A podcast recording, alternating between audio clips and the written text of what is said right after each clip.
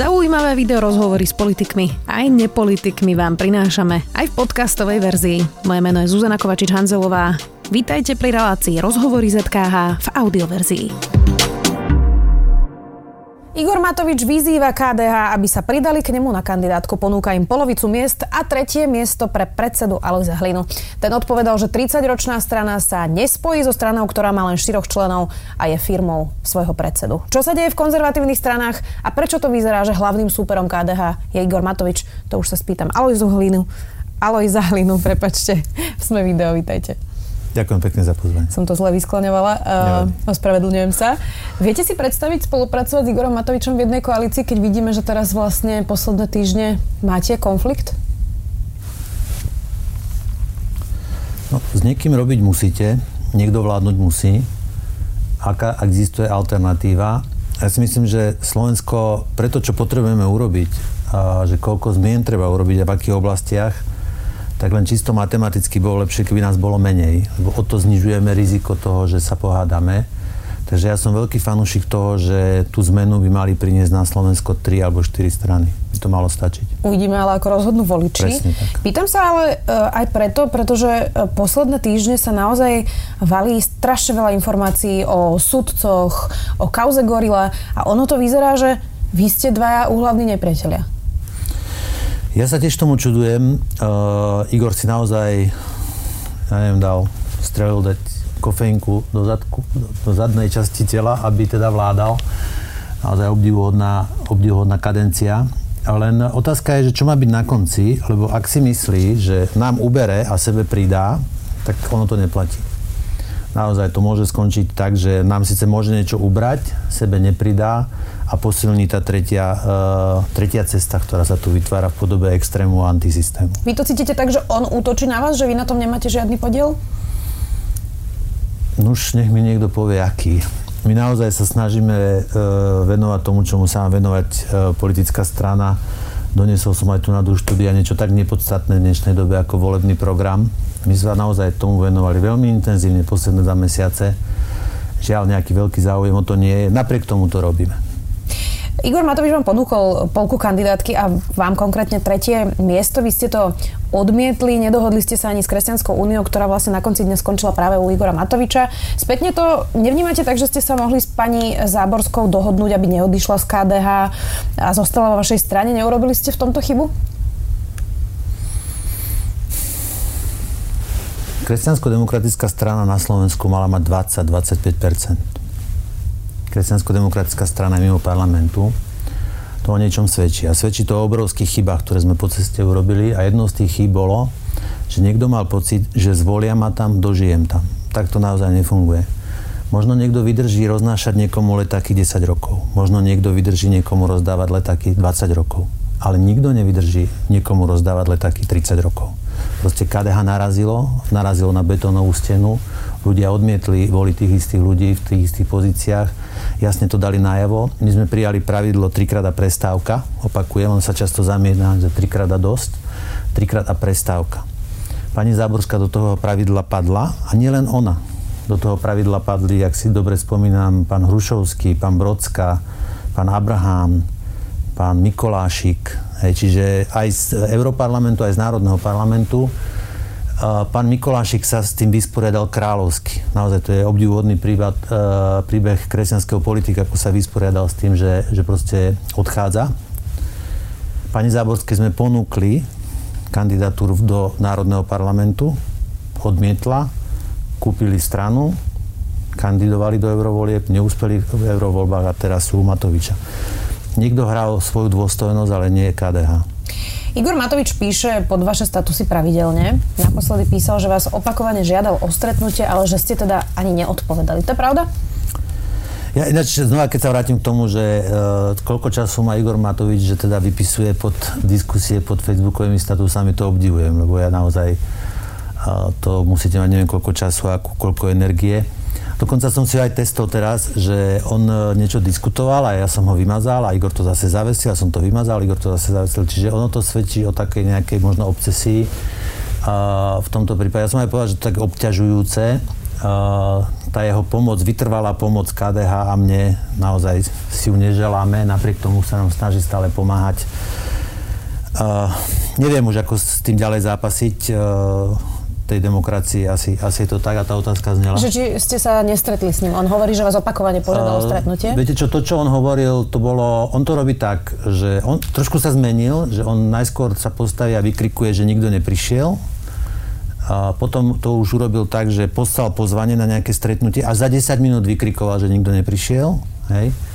A myslím, že teraz to je v nejakej takej podobe, že on, nás, on ma niekde zavolal, potom aj pani Záborská odozdala list e, v štúdiu, tak to vizuálne a neviem teda, čo sa očakávalo, ale viete, v KDH je kresťansko-demokratická strana, sú určité postupy a, a my aj reverzne ich sa snažíme aplikovať, tak takto to nefunguje s nami.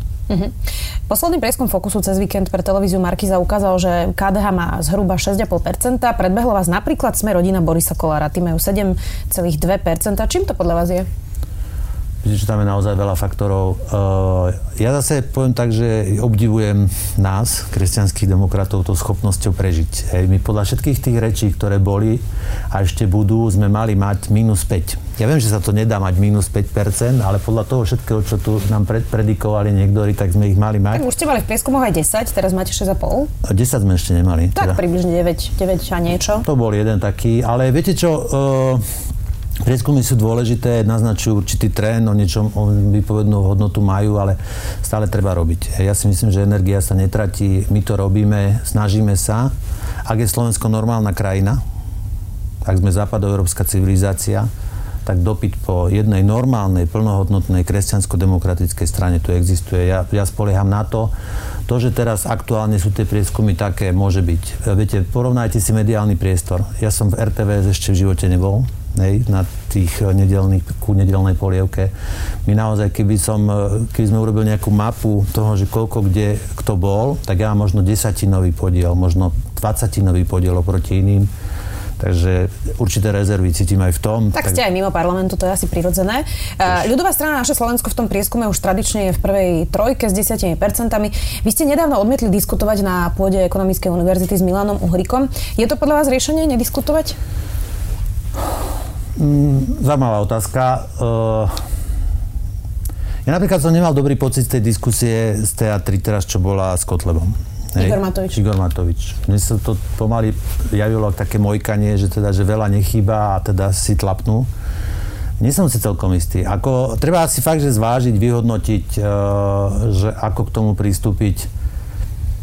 Nemám v tom úplne jednoznačný názor. Mne sa skôr pozdáva, skôr sa mi pozdáva nechodiť pocitov? Pýtam sa preto, že doteraz nikto nediskutoval a vlastne im tie preferencie stúpajú.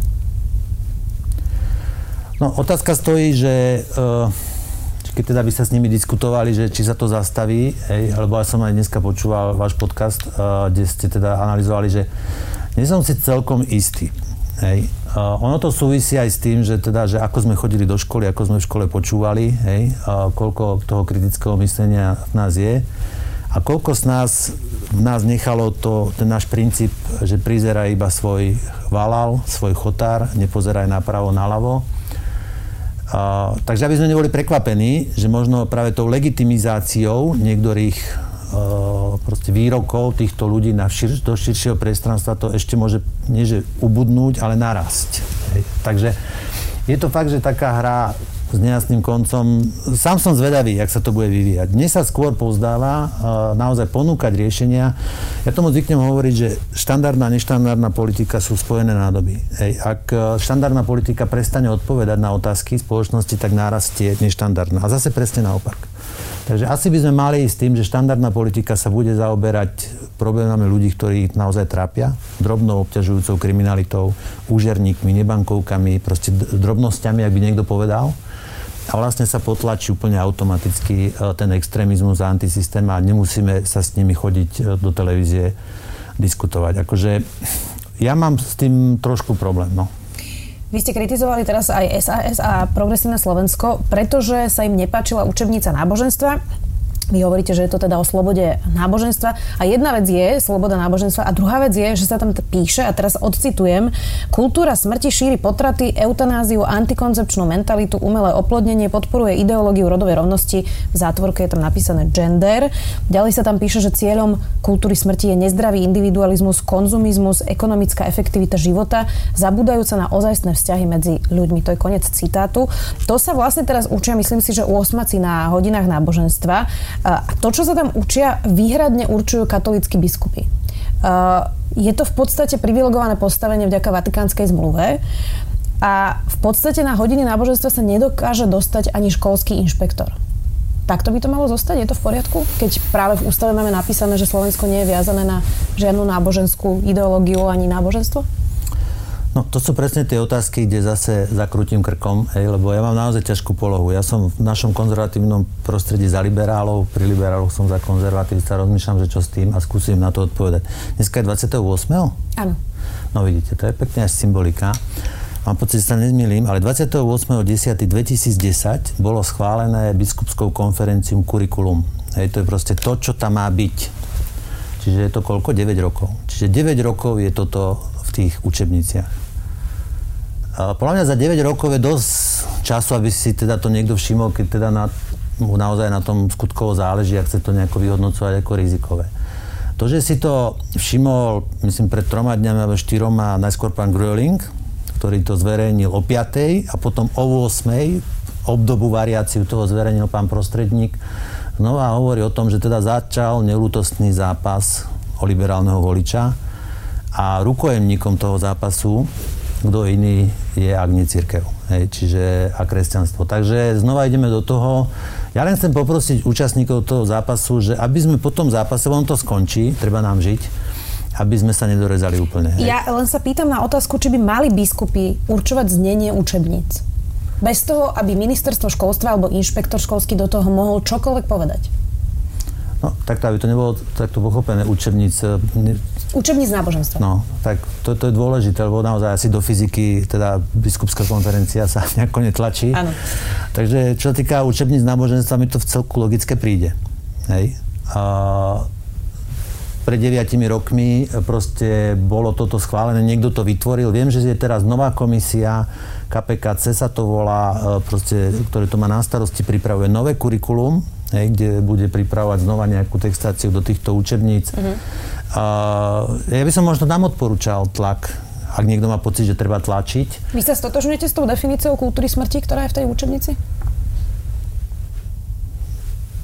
No a to je presne to, čo mne môže ubližiť uh, znova, alebo, ale zase ja nie som, že povinný všetko nejakým spôsobom akceptovať. Nie som si celkom istý, poviem pravdu. Či tak, takto, uh, ale ono to nebolo asi myslené v tom, že teda smrť ako taká, ale ako to zadelenie. Vychádza to zo slov uh, Jana Pavla II. Jana Pavla II. Ja len, že či to neznie, ako keby to hovoril Štefan Harabin alebo Marian Kufa.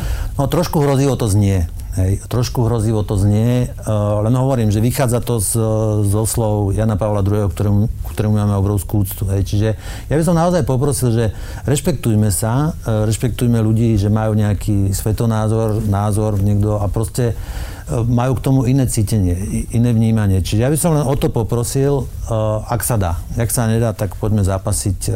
Len naozaj, je to tak, o tú slobodu náboženstva sme bojovali, je to 30 rokov odtedy, ako sme ju dostali a my, kresťanskí demokrati, budeme za ňu bojovať aj naďalej. Povedali ste, že aby sa teda církev nestala obeťou toho zápasu o liberálneho voliča. Ukázalo sa teraz, mm, že Slovensko a Česko najviac kleslo v akceptovaní homosexuality. Z roku 2007, keď ešte akceptovalo homosexualitu 66% ľudí, tak teraz je to len 44%. Zvernilo to Pew Research Center. Cítite aj vy zodpovednosť práve preto, že neustále toto je témou pred voľbami často až iracionálne a práve tí homosexuáli by sa mohli cítiť, že sú obeťou zápasu o konzervatívneho voliča. Áno, ja cítim, že to nie je správne. Ja cítim, že to nie je správne. Uh, ja až mi zimora kýveli, že ja naozaj si myslím, že ľudia sú si rovní. Hej? Uh, a mňa do toho nikto nedostane. Hej, že proste do tej hry na nenávisť, na tú vášeň, na tú amygdalu, na ten hadí mozog, hej, že zbudzujeme v ľuďoch tie emócie. Ja, ja do toho nechcem byť vtiahnutý. A mne je ľúto, že v našom konzervatívnom svete sa proste plieska správa napravo hej, a tak trošku citu, citu nám v tom chýba. Ja sa do toho vtiahnuť nenechám. Mňa tento prieskum mrzí. Zastavme sa ešte pri Gorile. Málo sa totiž spomína teraz v tom diskurze, že vlastne aj KDH bolo vtedy vo vláde a dokonca aj KDH sa e, spomína e, v Gorile, v spise Gorila. Napríklad je tam konkrétne toto. Hatar hovorí, že sa, že sa dozvedel, že Zurinda a Hrušovsky dostali od Siemensu 200 miliónov korún cez Mnichov. Hašta si myslí, že to nie je pravda. Hatar hovorí, že sa to dozvedeli od človeka zo Siemensu a tak ďalej a tak ďalej. A mašlo, malo ísť o nejaký konkrétny obchod za 2 miliardy korún na ministerstve vnútra a keď sa to dozvedel od Zurinda, tak KDH muselo ísť s ním na poli. Vy neustále hovoríte o tej tradícii KDH, ktorá má 30 rokov, je to úplne legitimné. Predsa len ale e, cítite sa možno trochu zodpovedný práve kvôli tej tradícii, e, keď ste si teraz vypočuli tú nahrávku, keďže aj KDH, aj keď vy teda osobne samozrejme nie, ste boli súčasťou vlastne toho celého spisu? Samozrejme, beriete plusy aj minusy. Toto sú veci, s ktorými sa treba vysporiadať. A my vám poviem, že my sme prešli aj bolestný proces osekávania chápadiel. Viete, tu bol krik, tu bolo pišťanie vo dverách, hovorilo sa o demokracii a neviem o čom, o, o záchrane kresťanstva, ale viete, na konci pri tom celom šlo, že my sme odstavili niektorých ľudí, ktorí si z politiky urobili biznis. My sme ich fakt odstavili KDH bude robiť politiku. KDH predtým, ako predloží nejaký zákon, nebude volať do nejakej firmy, že či môžeme. Nebudeme. Hej. Čiže my sme tieto procesy zvládli. Boli náročné procesy. Bol krik. Preto sa aj čudujem Matovičovi, že ľudí, ktorých sme my odstavili, si on teraz položil na chrbát a chce ich vyviezť do parlamentu. Nech sa páči, ale nech sa s tým vysporiada on. Čiže cítim. Ja otvorene poviem, ja cítim určitú odpovednosť, len uh, naozaj KDH eh, je Notre Dame, to je stavba. Na slovenské pomery je to stavba, naozaj 30-ročná strana je dôležitá. Je to politologická forma, ktorá má svoj význam. To, že máme štruktúry, to, že máme hierarchiu, že pracujeme programovo, je mimoriadne dôležité preto, aby aj liberáli mohli byť, hej, preto, aby ste v obchode išli, prišli do obchoda, bol otvorený, preto, aby MHD fungovalo. KDH je dôležité pre systém. Je to Notre Dame. To, že tam boli kostolníci, ktorí teda nevždy boli, ak sa hovorí, že na, so všetkým 100% uh, plnili si svoje povinnosti, je vec, ktorou sa nám treba vysporiadať, ale nechajte Notre Dame Notre Dame. Nebúrajte Notre Dame, keď sa vám nepáčil nejaký kostolník. Takže my príjmeme aj určitú reflexiu k tomuto my sa tomu nebudeme brániť, my sme súčinní, však mimochodom za mnou už nejakí policajti boli. Kde v kontexte čoho? V kontexte gorily, kde sa nás za niektoré skutočnosti pýtali. Hej, práve za KDH, myslím. Práve za KDH, mm-hmm. bez problémov. A na čo sa vás pýtali? Na práve toto o Pavlovi Hrušovskom? Nie, viete čo, tam to bolo iné, ja už si to presne nepomínam, bolo to pol roka dozadu, ale súviselo to s gorilou, súviselo to, čiže ja aj tu deklarujem, absolútnu maximálnu súčinnosť e, od KDH môžu očakávať z pohľadu nejakých e, účtovníckých alebo takýchto záležitostí. Len hovorím, že ja viem, čo viem hej, a odkiaľ viem. Ja niečo neviem, môžem sa spýtať, ale to neviem, nakoľko je relevantné. V prípade, že by ste našli nejaké staré, uh, môžeme to nazvať asi, že čierne účtovníctvo, odozdali by ste to policii? No, to je ten problém so mnou, že ja by som ho odozdal. No. PS a spolu predstavili Lex Haščák. Tam má ísť o to, že zrušia krížové vlastníctvo Penty. Vy máte nejaký plán, aby sa niečo podobné ako Gorila neopakovalo? No už to sa nezopakuje, lebo už není čo. Čiže naozaj to prebehlo, hej, tá privatizácia prebehla, takže v tomto rozsahu, rozmere sa to nezopakuje už je to aj o niečo desivejšie, že my sme urobili teraz e, zo spravodlivosti priemysel, e, zo spravodlivosti tovar, ktorý si môžete kúpiť, čiže môže na, nastať nejaká variácia na tú tému. Čiže ak tá vaša otázka bola, že či sa... E, či máte nejaký plán, aby sa to neopakovalo? Treba na to nejaké zákony? Viete čo, treba na to to, že e, robte politiku. Ak ste povedali ľuďom, že idete robiť politiku, robte politiku. Ja som to videl v tom parlamente. A tu bolo úbohý obraz. Úbohý obraz politikov, ktorí sa tvárili, že sú politici ale mohli podskakovať len, že či teda 5 eur pridajú tam alebo 5 eur uberú tam. Ako náhle prišiel zákon, ktorý hovoril o tom, že mal vplyv alebo impact na nejaké podnikateľské, tak sa volalo úplne inde. Hej, a toto proste zdegradovalo do tej podoby, ktorú vidíme teraz. Čiže, a ja vám poviem, viete prečo je taký, viete prečo bude taký veľký krik pri týchto voľbách? Bude. Bude nárek, krik, plač. Preto, lebo to končí. Naozaj to končí. Ľudia, ktorí podnikajú, všelijakí vybavovači, ktorí za normálne okolnosti boli na úrade práce, teraz sú z nich stiodní podnikatelia, budú končiť.